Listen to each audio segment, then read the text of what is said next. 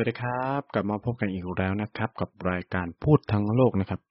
รายการในเครือของ TPD Podcast และพบกับนท์เช่นเคยทุกวันเสาร์แบบนี้นะฮะอ่าสัปดาห์ที่แล้วเราก็คุยกันไปเกี่ยวกับเรื่องราวของผลการเลือกตั้งฟิลิปปินส์นะครับว่าเป็นมายังไงอะไรเป็นปัจจัยให้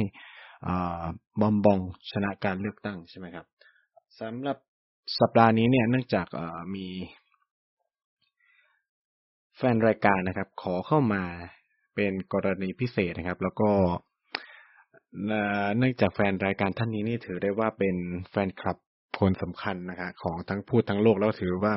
เป็นแฟนคลับที่สำคัญมากของทีมดีพอดแคสต์นะครับ อย่างพี่อัจจุมมาเลี้ยงแมวเนี่ย ก็เมื่อขอเข้ามาผมก็จัดให้ แล้วจริงๆมันก็สอดคล้องกับสถานการณ์ปัจจุบันในประเทศไทยพอสมควรนะครับ ซึ่งก็คือเรื่องราวเกี่ยวกับการพิจารณางบประมาณรายจ่ายประจำปี 2500 หกสิบหกเนาะมันจะมันจะเป็นปีงบประมาณหกสิบห้าต่อไปถึงปีสองพันหกสิบหกนะครับสองพันห้าร้อยหกสิบหกก็จะเป็น ก็จะเป็นช่วงที่สำคัญ แล้วก็มันก็มีวัฒกรรมหลายอย่างจากช่วงการอภิปรายงบประมาณเยอะมากนะครับ ซึ่งก็มีหน้าความน่าสนใจซึ่ง ผมขออ่านสิ่งที่พี่อจูมาเลี้ยงแมวเนาะได้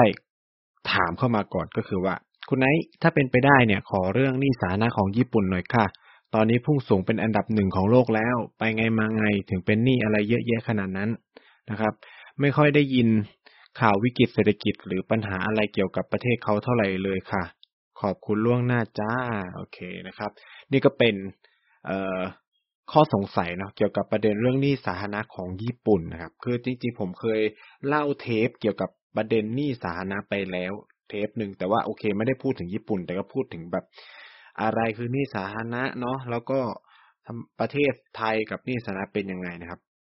คือผมขอเริ่มอย่างนี้ครับ เมื่อประมาณหนึ่งถึงสองสัปดาห์ที่แล้วเนี่ยโฆษกรัฐบาลเนี่ยเขาก็ออกมาเขาเรียกว่าออกมาแบบแถลงนโยบายหรือพูดเกี่ยวกับรายงานตัวเลขเศรษฐกิจต่างๆหนึ่งในในตัวเลขที่เขาพูดนะครับ ก็คือเรื่องหนี้สาธารณะนะฮะซึ่งเขาก็พูดว่าปัจจุบันเนี่ย หนี้สาธารณะต่อ GDP เวลาเราเราเทียบเนี่ยเราจะเทียบหนี้สาธารณะต่อต่อ GDP GDP ก็คือเหมือนแบบผลิตมวลรวมเอ่อประประชาชาติเอ่อ gross domestic อืม มันเป็นเหมือนแบบตัวเลขชี้วัดทางเศรษฐกิจแล้วกันเพื่อความเข้าใจง่าย ๆ นะครับ ก็เขาก็จะเทียบคู่กันว่า อ่า มีหนี้เท่านี้กับมีประมาณว่าขนาดเศรษฐกิจของประเทศเรามีประมาณเท่านี้ อ่า คิดเป็นกี่เปอร์เซ็นต์หนี้เป็นกี่เปอร์เซ็นต์ของขนาดเศรษฐกิจนะครับ พูดง่ายๆก็ประมาณนี้นะครับ ซึ่งเขาก็พูดว่าปัจจุบันหนี้สาธารณะอยู่ที่ประมาณหกสิบจุดกว่าเปอร์เซ็นต์นะครับ ถือว่ายังไม่เกินกรอบวินัยการเงินการคลัง อ่า พอฟังแบบนี้ก็ เออแล้วเขาก็บอกอ่าเพราะกรอบวินัยการเงินการคลังของประเทศไทยปัจจุบันอยู่ที่เจ็ดสิบเปอร์เซ็นต์อ่าเราก็ฟังก็คนที่ไม่ได้ติดตามเรื่องหนี้สาธารณะก็คิดว่า เออก็ก็ถือว่ายังเหลือเพดานประมาณเก้าเปอร์เซ็นต์กว่าๆใช่ไหมครับ แต่ว่า ผมอยากจะบอกอย่างนี้ครับว่า จริง ๆ เนี่ยกรอบวินัยการเงินการคลังของประเทศไทยนับตั้งแต่เกิดวิกฤตเศรษฐกิจในปี 2540 เป็นต้นมาเนี่ย เพดานเดิมนะครับ ขอย้ำว่าเพดานเดิมคือหนี้สาธารณะต่อ GDP ต้องไม่เกิน 60%ซึ่งปัจจุบันเกินไปแล้ว แต่ทำไมรัฐบาลมาบอกว่าอ๋อมันยังไม่ได้เกินเกินเพดานนะครับ เพราะว่าเมื่อวันที่ 20 กันยายน ปี 2564 หรือ ปีที่ผ่านมาเนี่ย ปีที่แล้วเนี่ย รัฐบาลไทยภายใต้การนำของพลเอกประยุทธ์จันโอชาเนี่ย ได้ออกระเบียบใหม่นะครับ ขยับเพดานหรือขยายกรอบเพดานของหนี้สาธารณะของประเทศไทยจาก 60%ต่อ GDP เป็น 70%ต่อ GDP นะฮะ เพื่อเพิ่มพื้นที่เขาเรียกว่าเพิ่มพื้นที่ทางการคลังไม่ให้เป็นอุปสรรคหากรัฐบาลมีความจำเป็นต้องกู้เงินเพิ่มอีกอ่าซึ่งก็พูดง่าย ๆ ก็คือว่า ถ้าใช้เพดานเดิมเนี่ย คุณกู้เต็มเพดานจนเกินเพดานทะลุฟ้าทะลุเพดานไปเรียบร้อยแล้วนะครับ แต่เพราะว่าคุณไปขยับเพดานขึ้นไปอีก มันก็เลยไม่เกินเพดาน อ่าถ้าพูดในแบบนี้ก็คือว่า รัฐบาลลูกตู่อะ ทำสถิติใหม่ของประเทศไทยแล้วนะคะก็คือเกินเพดานเก่าไปเรียบร้อยแล้ว ถ้าพูดในมุมมองนักถ้าเราจะเอาประเด็นทางการเมืองอะนะก็บอกว่าเขาได้ใช้เงินเกินเพดานเก่าไปเรียบร้อยแล้วนะครับซึ่งไม่เคยปรากฏรัฐบาลไหนมีมาก่อนนับตั้งแต่เกิดวิกฤตเศรษฐกิจ 2540 นะครับ อันนี้ก็อธิบายก่อนว่าไอ้คำว่าเกินเพดานไม่เกินเพดาน ไม่เกินเพดาน เพราะว่าเพดานมาขยับขึ้นเมื่อปีที่แล้ว เพราะว่าเขารู้อยู่แล้วครับ คือจริง ๆ อะเวอร์แบงค์เนี่ย ธนาคารโลกได้พยากรณ์ไว้แล้วว่าปีเนี่ย ไทยเนี่ยจะมีหนี้สาธารณะเกิน60%แน่นอน ซึ่งผมคิดว่าคนในกระทรวงการคลังเองกธนาคารแห่งประเทศไทยหรือแบบสำนักงงานเศรษฐกิจการคลังรวมถึงแบบสำนักเเขาเรียกว่าคณะกรรมการพัฒนาเศรษฐกิจและสังคมแห่งชาติเนี่ยเขาก็รู้อยู่แล้วแหละว่ามันจะเกิน เขาก็เลย เปลี่ยนเพดานแม่งเลย ถ้าเรา ถ้าเราพูดกับอาบอกเขาๆนะเขาเปลี่ยนเพดานแม่งไปเลย เพราะว่ายังไงต่อไปก็ต้องกู้เพิ่มอยู่แหละ เพราะว่ารัฐบาลไทยเนี่ยทำเขาเรียกว่างบประมาณแบบขาดดุลติดต่อกันมาหลายปีมาก ๆนะครับ ขาดดุลก็คือว่าใช้เงินเกินตัว เออ ใช้คำนี้แล้วกันภาษาชาวบ้านก็คือแบบ เออ มีรายได้จริงๆร้อยเดียว แต่ว่าอยากใช้ร้อยยี่สิบร้อยห้าสิบอ่า อะไรประมาณเนี้ยก็ แล้วร้อยแล้วยี่สิบกับห้าสิบที่เกินมาเอามาจากไหนก็กู้ไงอ่านะครับ ก็กู้ก็เป็นหนี้ใช่ไหมครับ ซึ่งในในมุมของชาวบ้านเราเนี่ยเออกู้มาก็เป็นหนี้ของเราไปเป็นหนี้ของครอบครัวใช่ไหมตายไปก็เป็นของลูกหรือว่าอะไรว่าไป แต่สำหรับรัฐบาลกู้มาเป็นหนี้ของใครครับ ก็เป็นหนี้ของประชาชนทุกคนนะครับ เพราะเราใช้คำว่า public debt หรือหนี้สาธารณะนะครับ แต่ว่าคนกู้เป็นรัฐบาลเนาะเออนะครับ ซึ่งเขาไม่ได้มารับผิดชอบอะไรกับเรานะ ก็คือทุกคนต้องรับผิดชอบร่วมกันใช่คำนี้ คนที่กู้เขาอาจจะแบบ กู้ไปทำอะไรก็ไม่รู้ แต่ว่าทุกคนต้องรับผิดชอบร่วมกัน นี่คือความเป็น เราก็ต้องยอมรับเป็นระบบการเมืองเป็นอันมันก็เป็นลักษณะแบบเนี้ยทั้งโลกนะครับ ก็ต้องเข้าใจอะไรแบบนี้ก่อนนะ แต่สิ่งที่ผมเนี่ยติดใจแล้ว อยากจะพูดมากๆก็คือประเด็นเรื่องหนี้ จำนำข้าว อะ ก่อนที่จะไปคุยเรื่องหนี้ญี่ปุ่นเนี่ยขอพูดเรื่องหนี้ไทยก่อนครับ เพราะว่ามันเป็นวัฒกรรมที่ลุงตู่เนี่ยใช้มาตลอดว่าเนี่ย ทุกวันเนี่ยใช้หนี้ก็มีแต่หนี้จำนำข้าวบลาบลาบลาบลาอะไรเงี้ยครับ ถามว่าจริงไหม ผมก็บอกว่าได้เลยว่าก็ไม่รู้เหมือนกันนะว่าจริงหรือไม่จริง แต่ว่าก็เป็นไปได้ ถามว่าเป็นไปได้ไหมว่านี่จำนำข้าวยังไม่หมดตอบเลยว่าเป็นไปได้ และไม่ใช่แค่นี่จำนำข้าวยังไม่หมดนะครับ หนี่อื่นๆ ไม่ว่าจะเป็นหนี่ไทยเข้มแข็งสมัยรัฐบาลอภิสิทธิ์อะไรเงี้ยที่กู้มาก่อนเนี่ยเพื่อก็ยังไม่หมดเหมือนกันคำคำเอ่อคำตอบคืออะไรทำไมหนี่จำนำข้าวหนี่ไทยเข้มแข็งแหละมันยังไม่หมด ก็เพราะว่าการกู้ยืมเงินของรัฐบาลไทยอะในปัจจุบันเนี่ยเขาจะใช้วิธีการออกพันธบัตรจะเป็นระยะยาวระยะสั้นระยะกลางแล้วแต่มันจะมีสิบปียี่สิบปีห้าปีอะไรเงี้ยว่ากันไปเนาะซึ่งถามว่าเป็นไปได้ไหมว่าจำนำข้าวจะไม่ จะยังไม่เสร็จอะสมมุติว่าก็เป็นไปได้ เพราะว่าถ้าสมมุติว่าจำนำข้าวใช้การออกบอลก็คือพันธบัตรรัฐบาลแบบสิบห้าปีหรือสิบปีอย่างเงี้ย ซึ่งกว่ามันจะคืนก็ใช้เวลาสิบห้าปีถูกไหมหรือ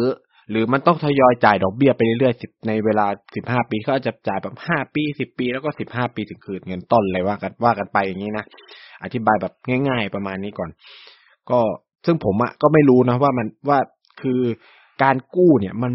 มันไม่ได้กู้ครั้งเดียวนะคือลุงตู่ต้องทำความเข้าใจก่อนนะก็หรือคุณผู้ฟังว่าเวลาเอ่อ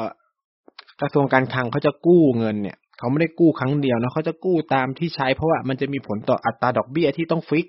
อ่าอัตราดอกเบี้ยต้องฟิกต้องประเมินสถานการณ์ แล้วก็ต้องพยากรณ์ว่าเฮ้ยอนาคตข้างหน้าเนี่ย GDP เราเป็นยังไงการเติบโตเศรษฐกิจของเราจะเป็นยังไงนะครับ มันจะมีการคิดคำนวณทางเศรษฐศาสตร์ของเขาเยอะมากเนาะฉะนั้นก็จะออกมาว่า อ่าจำนำข้าวโอเคจำนำข้าวเงินประมาณสองแสนกว่าล้านอะไรประมาณนี้ก็ค่อยๆทยอยเป็นงวดงวดเพราะว่าอะไรฤดูการเก็บข้าวอะหรือขายข้าวมันไม่ได้ขายทั้งปีมันขายเป็นช่วงเขาก็อาจจะแค่อ่าช่วงกู้แค่ช่วงนี้ช่วงที่มันจะมีจำนำข้าว แล้วก็รอไปอีกทีก็ปีหน้า มันไม่ใช่กู้ตลอดทั้งปีนะครับ แล้วก็ค่อยทยอยใช้ไปนะฮะซึ่งมันก็จะมีอัตราดอกเบี้ยที่คุณต้องจ่ายอะไรเงี้ยคือไทยเทมแข็งก็จะเป็นลักษณะแบบนี้เหมือนกันเขาก็ทยอยกู้นะครับก็จะมีซึ่งมันก็บางทีบอลมันก็จะบนกันใช่ไหมคือออกไปเนี่ยก็อาจจะไม่ได้ใช้แค่จำนำข้าวก็ได้อาจจะมาใช้แบบแก้เสียดุลงบประมาณหรืออะไรเงี้ย ก็คือมันก็แล้วแต่ว่ากระทรวงการคลังเขาจะบริหารจัดการยังไงเนาะซึ่ง ที่ลุงตู่พูดก็อาจจะถูกว่าเออนี่จำนำข้าวก็ยังไม่อาจจะยังไม่หมด เพราะว่ามันก็อาจจะมีบอลบางส่วนที่มันจะครบในสิบห้าปี อาจจำนำข้าวเริ่มตั้งแต่ปีอะไรสองพันห้าร้อยห้าสิบสี่ห้าสิบห้าเนาะจนไปสุดที่รัฐประหารห้าเจ็ดอะไรประมาณเนี้ยก็ถ้าสมมุติสิบห้าปีมันก็จะสุดที่เท่าไหร่ล่ะห้าสี่ห้าห้าก็ไปสุดปี เอ่อโอ้เจ็ดศูนย์นู่นเลยนะ ใช่ไหมมันก็เป็นปกติหรือแบบ เอ่อไทยเข้มแข็งก็อาจจะไม่หมด เอาจริงนี่ IMF บางส่วนตั้งแต่ปี 2540 ธนาคารแห่งประเทศไทยก็ยังใช้บางส่วนไม่หมดเลยนะครับ มันก็ยังอยู่คือบางทีอะตักกะง่ายมากเลย คุณจะโปะหนี้ทำไมใช่ไหมคุณก็ค่อยๆทยอยคือมันเป็นกฎอยู่แล้วแหละว่าการออกบอลมันก็มีระยะของมันอะไรเงี้ย มันคือมันเป็นการพูดที่แบบ คนพูดเขาไม่ได้ศึกษามาอย่างหนึ่งเน้น เน้นประเด็นทางการเมืองมากเกินไป ผมใช้คำนี้แล้วกัน เอ่อโดยเฉพาะคนเป็นนายกรัฐมนตรีมันคือมันทำให้ตัวเองดูแย่นะเพิ่เข้ามาอยู่มามาอยู่จะแปดปีแล้วเนี่ยเอ่อยังยังมองว่าปัญหาทุกอย่างในเศรษฐกิจประเทศไทยมันติดอยู่ที่แค่หนี้ที่เกิดจากจำนำข้าว ซึ่งเอาจริงเนี่ย รัฐบาลเนี่ย หรือรัฐบาลยุคอภิสิทธิ์หรืออะไรก็คนก็กู้กันทั้งนั้นนะคือมันต้อง to be fair กับทุกคน คือคุณจะมาแบบ เออ เขาเรียกว่าอะไรโจมตีอยู่พักเดียวเนี่ยก็ไม่ถูกต้องอะคือผมจะไม่พูดว่านโยบายดีหรือไม่ดีเนาะคือในทางเศรษฐศาสตร์ มันมีการถกเถียงกันอยู่แล้ว ระหว่างจำนำกับประกันข้าว ประกันราคาข้าว ซึ่งสำนักเศรษฐศาสตร์แต่ละสำนักมองไม่เหมือนกัน มันก็เลยนำมาสู่จำนำกับประกันนะฮะโดยส่วนตัวผมก็ต้องพูดว่าผมค่อนข้างจะ เอ่อ favor นโยบายแบบประกันนะ เพราะว่าหนึ่งมันไม่ได้แทรกแซงตลาด รัฐไม่ต้องไปขายข้าวเอง รัฐไม่ต้องมาดูแลสินค้าเองอะไรเงี้ย ซึ่งมันไม่ใช่ความเชี่ยวชาญของรัฐอ่าผมใช้มันไม่ใช่ความเชี่ยวชาญของรัฐคือรัฐไม่ได้มีความสามารถในเรื่องการขายข้าวขนาดนั้นนะครับปล่อยให้ตลาดเขาจัดการไปให้ระบบเศรษฐกิจเขาจัดการไป ซึ่งประกันมันตอบโจทย์ตรงนี้ แต่ถามว่าประกันกับจำนำใช้เงินเยอะพอกันไหมใกล้เคียงกันเลย ไม่ได้ต่างกันมากขนาดนั้น เออ แค่ต่างกันที่ว่ารัฐแทรกแซงตลาดหรือไม่แทรกแซงตลาดแล้วครับ แล้วรัฐต้องมาจัดการบริหารโกดังอะไรเงี้ย ซึ่งมันมันก็มีตรงนี้มันก็มีค่าใช้จ่ายที่เพิ่มมากยิ่งขึ้นไง แล้วก็ต้องยอมรับอย่างหนึ่งว่าประเทศไทยไม่ได้ประเทศเดียวบนโลกที่ขายข้าว ฉะนั้นเนี่ย รัฐไทยไม่สามารถไปคุมกลไกตลาดโลกหรือราคาตลาดโลกได้ ซึ่งตรงนี้ก็จะเป็นความเสี่ยงที่รัฐบาลต้องมาแบกรับอีกนะครับ อืมอันเรื่องนี้ก็เข้าๆประมาณนี้แล้วกัน ว่าทำมันมีความต่างไงจำซึ่งมันดิทัดได้นะ คือมันทุกคนมองต่างกันเยอะอยู่แล้วนะครับ ซึ่งเวลาผมฟังคนที่favor กับจำนำข้าวเราก็เข้าใจได้ว่าทำไมเขามองอย่างนี้ว่าทำไมต้องเข้าไปแทรกแซงไม่งั้นราคาของข้าวในเกษตรกรก็จะไม่มีทางแบบยกระดับคุณภาพชีวิตขึ้นนู่นนี่นะมันก็รับฟังได้ เออ คือแต่ละคนก็จะมีมุมมองแต่ละเรื่องไม่เหมือนกันอยู่แล้ว แต่ว่าสิ่งที่ลุงตู่พูดเนี่ย มันไม่แฟร์กับ รัฐบาลที่ใช้งบเพื่อนโยบายของตัวเองที่หาเสียงไป เพราะทุก ๆ รัฐบาลเขาเลือกตั้งมาเขาก็ใช้เงินเพื่อตามนโยบายที่เขาหาเสียงทั้งนั้นแหละ รัฐบาลนี้อะพรรคประชาธิปัตย์อย่างที่พูดไปก็ใช้ใช่ไหมประกันประกันนู่นประกันนี่ก็ใช้เงินเยอะมากเหมือนกัน คุณก็เห็นว่าเขาก็กู้เงินเหมือนกัน มาใช้ประกันทำไมคุณไม่พูดล่ะรัฐบาลคุณกู้เงินมามาทำประกันข้าว ซึ่งรัฐบาลลุงตู่เนี่ย ก็จะทำให้หนี้สาธารณะ ของประเทศเนี่ย ผูกพันไปยังรัฐบาลอื่น ๆ เหมือนกัน เข้าใจไหมคือครูคุณก็จะมาพูดไม่ได้ว่า เออ คุณก็ต้องมาใช้หนี้ให้กับรัฐบาลนั้นรัฐบาลนี้ เพราะว่าในอนาคตรัฐบาลอื่นเขาก็ต้องมาใช้หนี้ให้คุณ ซึ่งคุณสร้างประวัติศาสตร์การกู้หนี้ยืมสินไปเรียบร้อยแล้วนะ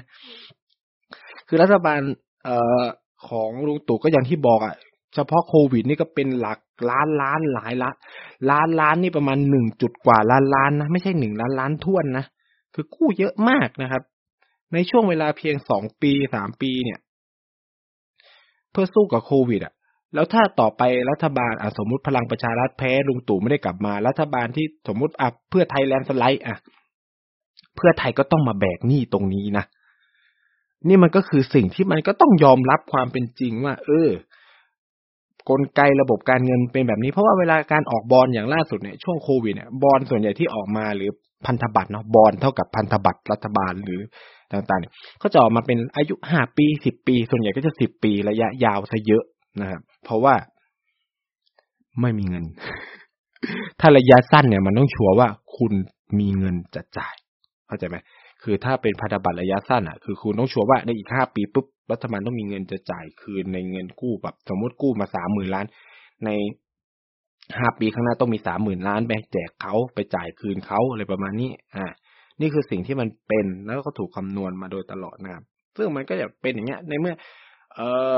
ถามว่าทำไมนี่สาธารณะมันพุ่งคำตอบก็ง่ายๆเลยคือ GDP มันไม่โต ก็คือ การเติบโตทางเศรษฐกิจมันไม่เติบโตอย่างที่คาดการเยอะขนาด คือ เพราะว่าเราเทียบอะไร เราเทียบหนี้กับ GDP ถูกไหมหนี้กับ GDP ถ้า GDP มันโตแซงหนี้เนี่ย สัดส่วนหนี้มันก็จะลดถูกปะอ่า คิดคิดตามนะครับ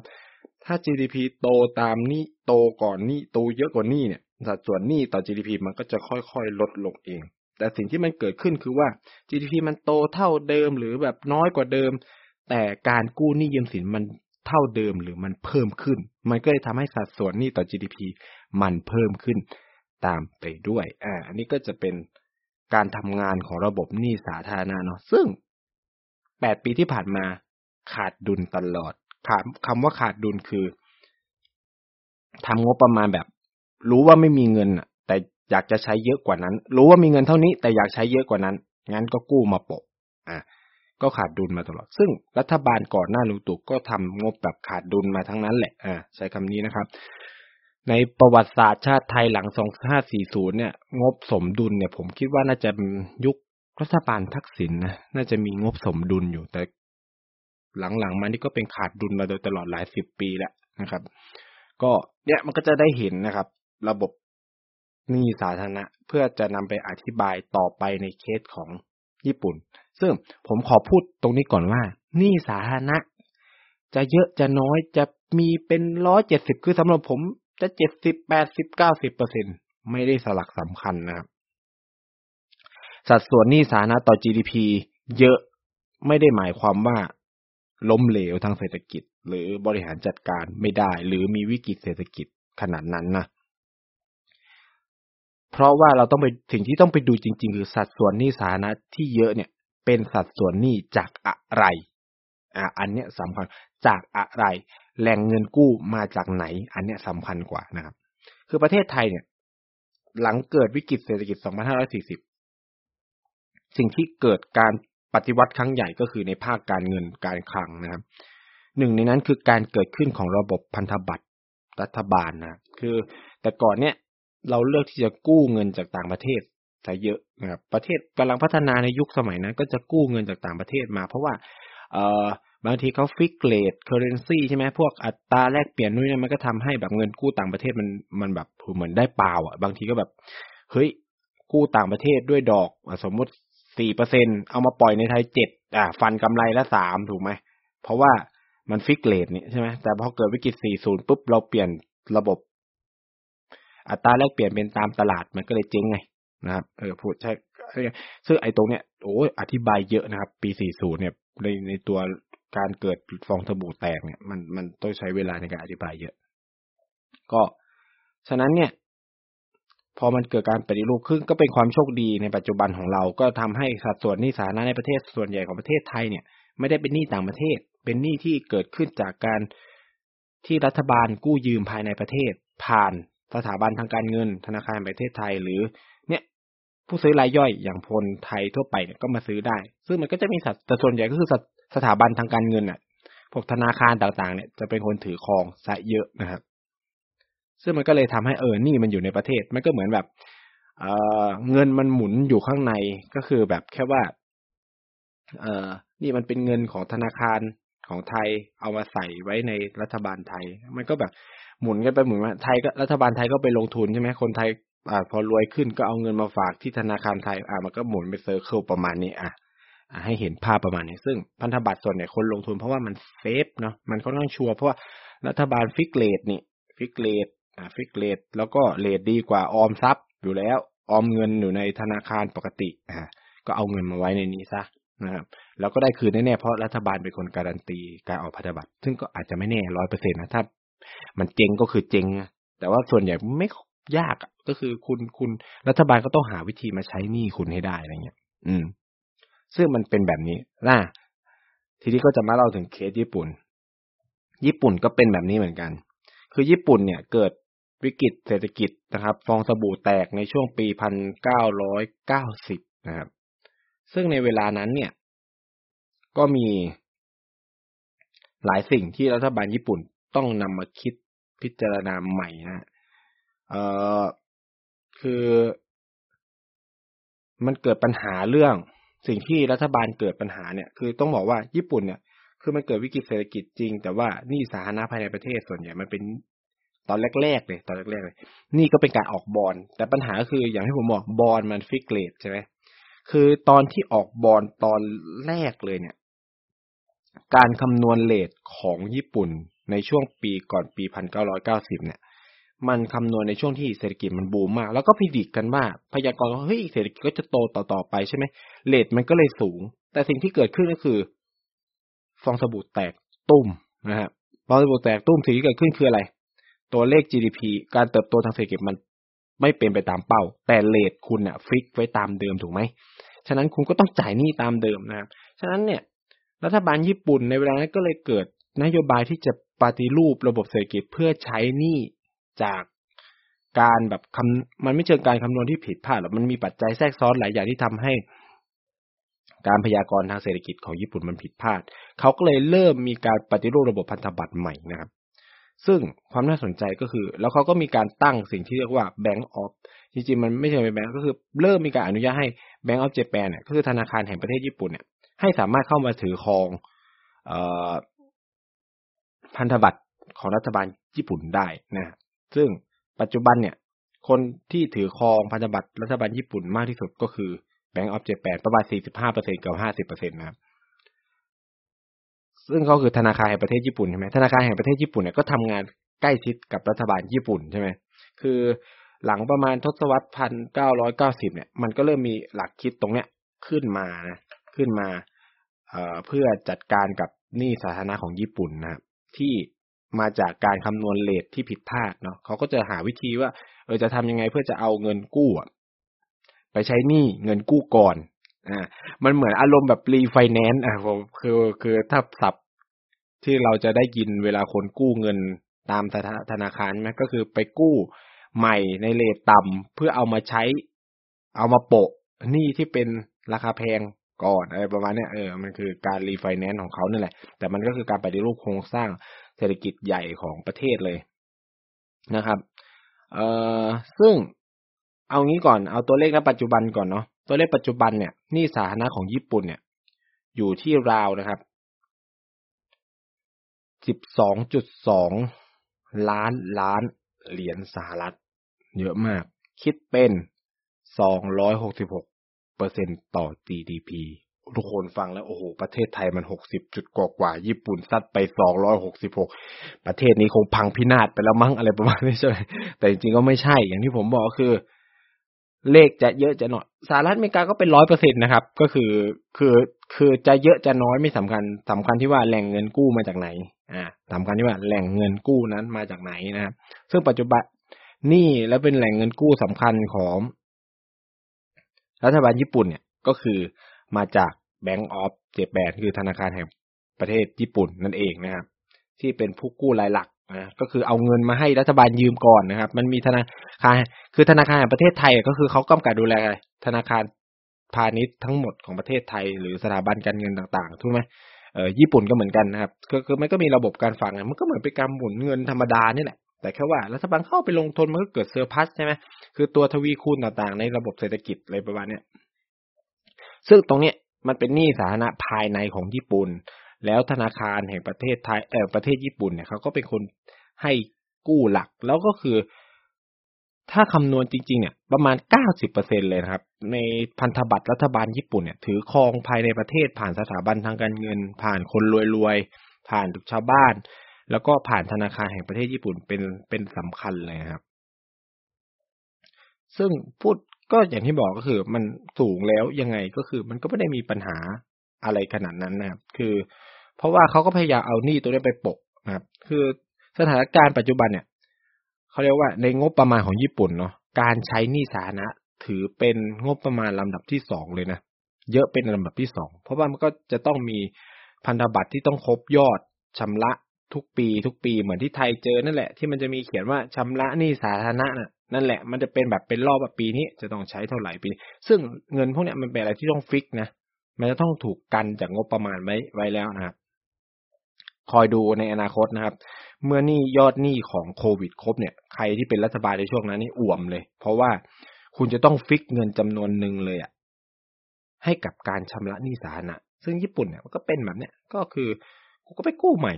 ตั้งเงินกู้ใหม่ เพื่อเอาเงินนั้นมาโปะหนี้ แล้วก็สมมุติเช่น ปีนี้ต้องครบชำระสักเอ่อสามหมื่นล้านเยนอะอาจจะน้อยไปเนาะสามหมื่นล้านเยนนี่มันน้อยมากสำหรับญี่ปุ่นอาจจะแบบมันเป็นตัวเลขสมมุติเนาะสามหมื่นล้านเยนปีนี้สมมติเขาอาจจะเปิดพันธบัตรปีนี้เลยห้าหมื่นล้านเยนนะครับก็เอาสามหมื่นไปโปะนี่เก่าอีกสองหมื่นก็เอาไปลงทุนทำอย่างอื่นหรืออาจจะเปิดมากกว่านั้นก็ได้ เพื่อเอาไปลงทุนนะเพื่อให้เงินลงทุนเนี่ย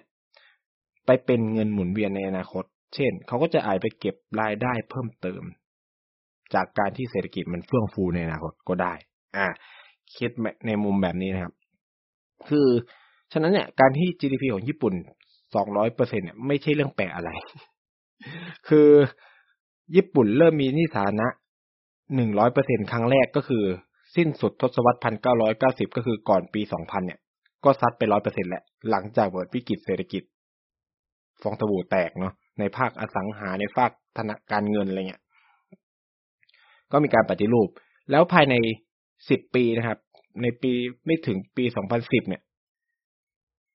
นี่สาธารณญี่ปุ่นก็เข้าสู่โหมดสองร้อยเปอร์เซ็นต่อ GDP นะครับ และปัจจุบันเนี่ยก็สองร้อยหกสิบหกแล้ว คือสองพันยี่สิบนี่สองร้อยหกสิบหกแล้วนะ คือไม่แน่ว่าสองพันสามสิบก็อาจจะเป็นสามร้อยก็ได้ นะฮะ ซึ่งอย่างที่บอกว่า คือหลายคนก็จะถามอย่างอย่างที่พี่อาจมมาถามว่า เออแล้วมันไม่มีปัญหาเหรอเงินกู้เยอะ เออแล้วนี่สานะต่อ GDP เยอะขนาดนี้คำตอบเลยก็คือว่า เออเขาเรียกว่า ผมได้อธิบายไปบางส่วนแล้วก็คือส่วนใหญ่มันเป็นบอลที่ออกโดยรัฐบาลนะครับ ก็คือ ก็คือมันเป็นพันธบัตรที่ออกในโดยรัฐบาลซึ่ง ในญี่ปุ่นเนี่ยเขาเขาเรียกว่า Japanese Government Bonds นะครับ หรือก็คือพันธบัตรรัฐบาลญี่ปุ่นนะฮะซึ่ง คนที่ถือครองหลักก็คือธนาคารแห่งประเทศญี่ปุ่น ซึ่งก็คือธนาคารกลาง อ่า ธนาคารกลาง คือแน่นอนแหละ ธนาคารกลางเขาต้องเป็นอิสระใช่ไหม แต่ว่าเนี่ยแต่ในความเป็นจริงเนี่ย ธนาคารกลางเนี่ย แม้กระทั่งธนาคารแห่งประเทศไทยที่เป็นธนาคารกลางเนี่ย เขาก็ทำงานร่วมกันกับรัฐบาลนั่นแหละ เพื่อออกนโยบายทางการเงินการคลังในการเขาเรียกว่าวางแผนเศรษฐกิจประเทศนะครับซึ่งในช่วงที่ผ่านมาเนี่ยโดยเฉพาะช่วงที่เกิดโควิด -19 เนี่ย รัฐบาลญี่ปุ่นเขาก็มีการปรับเขาเรียกว่าไม่เชิงรัฐบาลต้องใช้คำว่า ธนาคารกลางญี่ปุ่นเขาก็เปลี่ยนนโยบายใหม่จากแต่ก่อนที่เออไม่อนุญาตให้ไปซื้อขาย JGB โดยตรงก็คือ พันธบัตรรัฐบาลญี่ปุ่นโดยตรงเนี่ยก็เปลี่ยนว่าอะถือครองได้โดยตรงและไม่จำกัดด้วย เออ เปลี่ยนใหม่หมดเลยนะครับ เพราะว่ามันคือการเข้าไปช่วยกระตุ้นเศรษฐกิจของประเทศนะครับ เข้าไปช่วยประเทศ เออ ก็คือเอาเงินเข้าไปหมุนน่ะ ก็คือมันก็ส่งผลให้เขาเรียกว่าอะไรเงินระบบพันธบัตรญี่ปุ่นเนี่ยมันก็อยู่ได้แล้วเขาแล้วที่สำคัญนะครับ บางทีเนี่ย การยืมเงินจากธนาคารกลางของรัฐบาลญี่ปุ่นเนี่ย มันไม่ได้มีลักษณะที่เป็นแบบ เฮ้ย มันจะมีเลทใช่ไหมมันจะต้องมีเขาเรียกว่า เออเลทนี่คืออัตราดอกเบี้ย เออ อัตราดอกเบี้ยที่จะต้องใช้คืน แต่ว่าในญี่ปุ่นเนี่ยคือถ้าบางทีเนี่ย รัฐบาลออกพันธบัตรแล้วธนาคารกลางเป็นคนซื้อทั้งหมดบางทีเนี่ย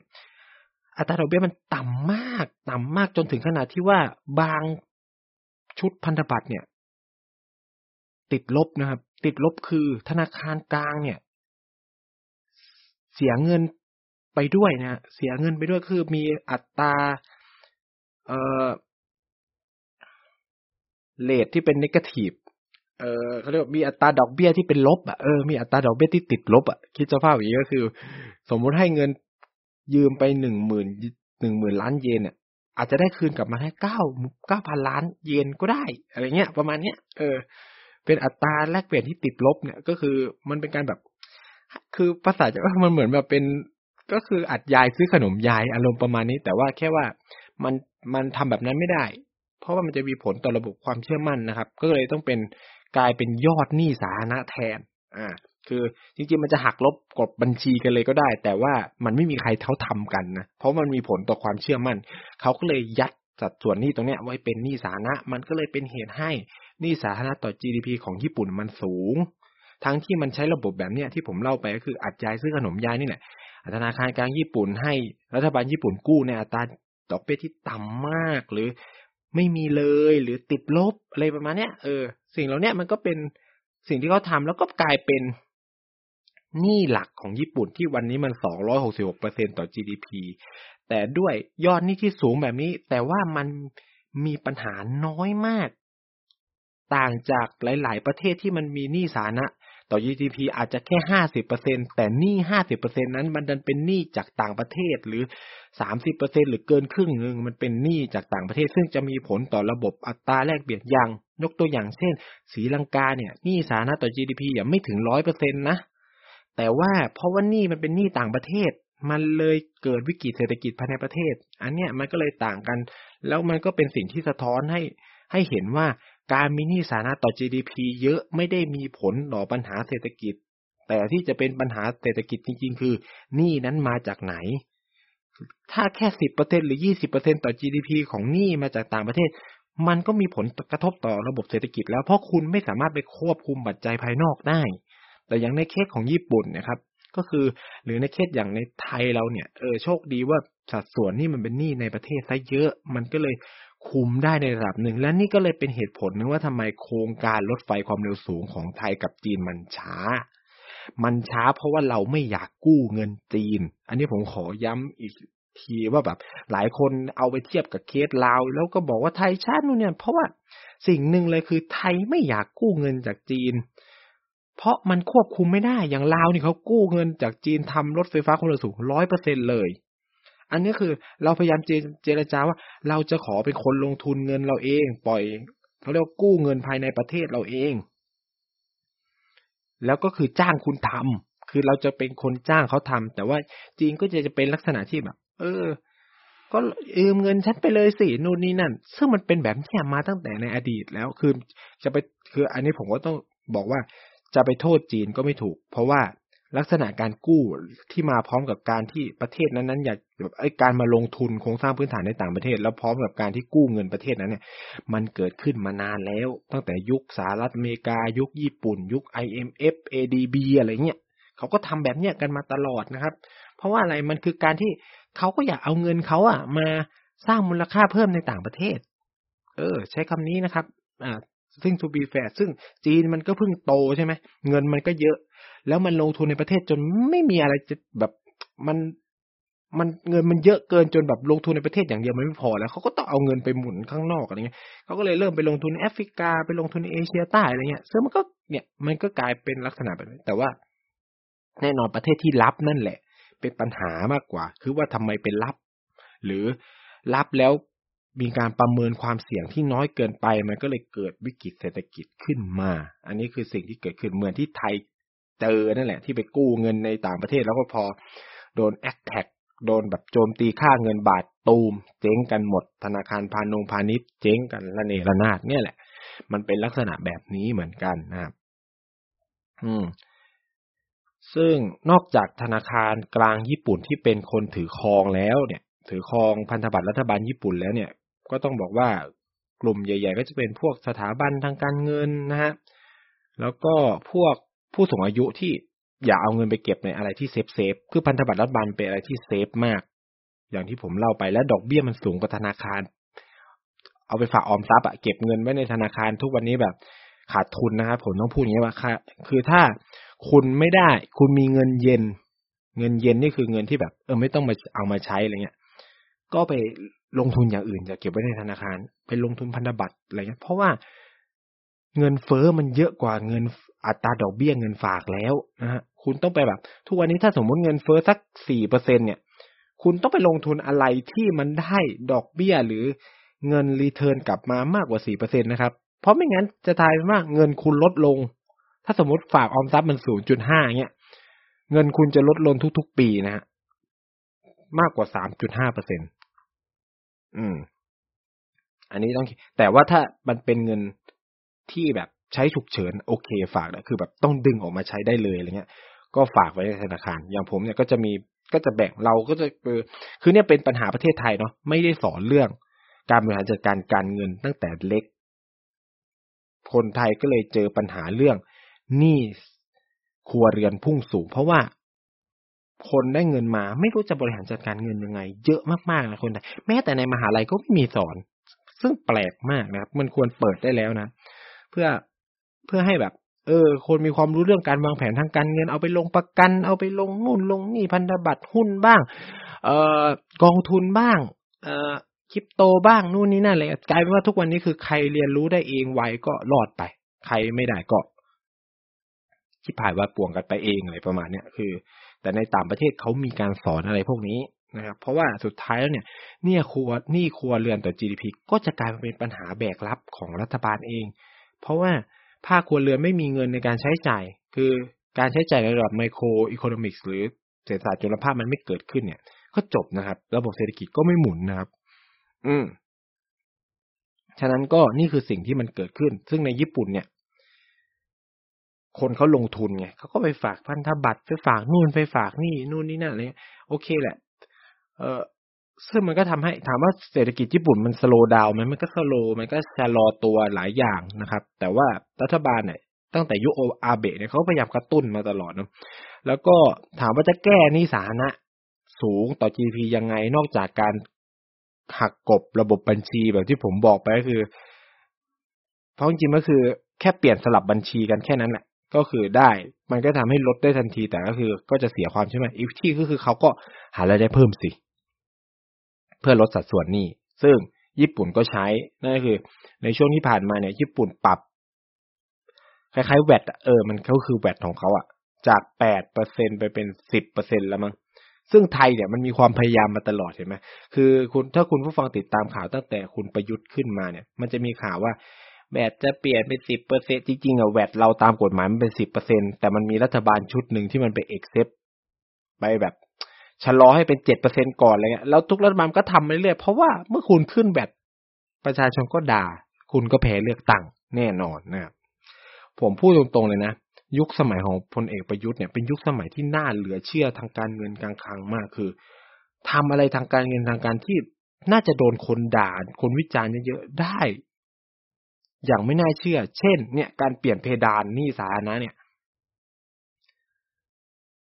คือคุณทำได้ยังไงโดยที่ไม่ถูกวิพากษ์วิจารณ์อย่างหนักอะ่ะ เออ ซึ่ง